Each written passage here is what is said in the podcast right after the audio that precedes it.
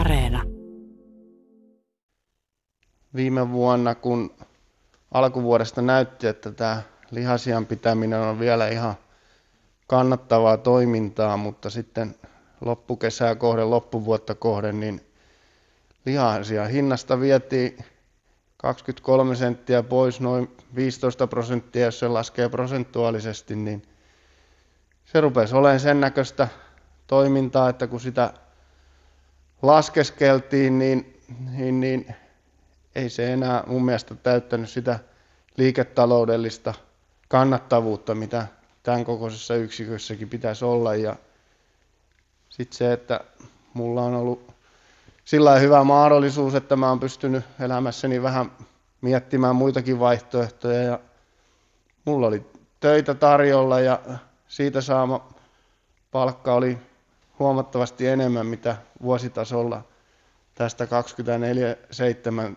työstä olisi saanut, niin se vaan sitten jotenkin tuli se ajatus, että nyt sitä ainakin pidetään jonkinnäköistä taukoa ja katsellaan, että mihin ollaan, mitä tapahtuu ja muuta. Onko silloin sinulla mitään näkemystä sen suhteen, että miten vienti vaikutti esimerkiksi sinun omaan tuotantoosi?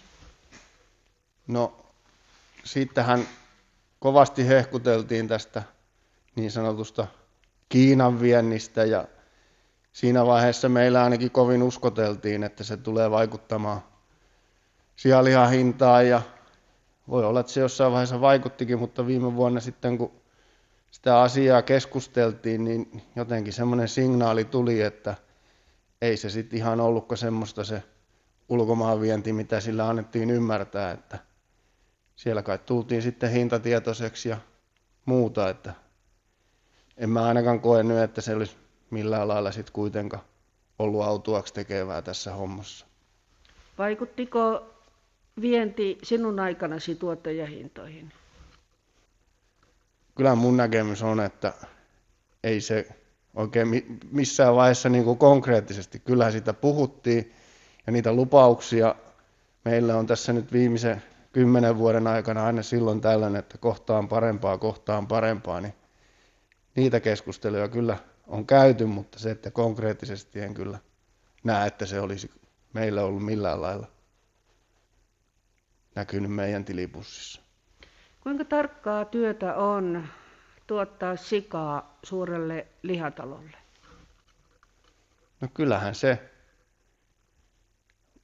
on tarkkaa. Tietysti kaikkihan me omalla laillamme tuotetaan niitä sikoja ja touhutaan, mutta kyllähän se, jos niin kuin haluaa siinä mukana yrittää olla, niin kyllähän meiltä tänä päivänä vaaditaan, edellytetään yhtä sun toista sen sian hoidon ja pitämisen lisäksi, että kyllä me joudutaan kaiken näköistä raporttia ja kaikkea muuta tekemään, ja enkä mä koe sitä, se on, se on oikea suuntaista, sitä pitääkin olla ja asioita pitää kehittää, mutta se, että jos sitä kehitystä tehdään vaan koko ajan kuitenkin sillä, että sitten ei niin kuin tuottaja saa sitä korvausta tai muuta, niin se ei ole mun mielestä oikea linjaus, mutta ilman muuta mä niin kuin koen, että se on hyvä asia, että niitä vaaditaan ja muuta, mutta se, se täytyy sitten jotenkin kyllä näkyä siinä tuottamisessa ja saada korvaustakin siitä. Mitä tapahtuu, tapahtui investoinneille, jotka teit? No, investoinnit on tässä selän takana. Osa on niistä sentään ei ole saatu maksettua, mutta laajennusosasta vähän on vielä jäänyt velkaakin, ja sehän tässä vähän on niin kuin mieltä apettanut ja synkistänyt, kun ajatuksena kuitenkin oli, että sikalat maksetaan sijoilla, mutta kyllä me nyt sitten kuitenkin tultiin siihen tulokseen, että jollain muulla se on se loppuvelka maksettava.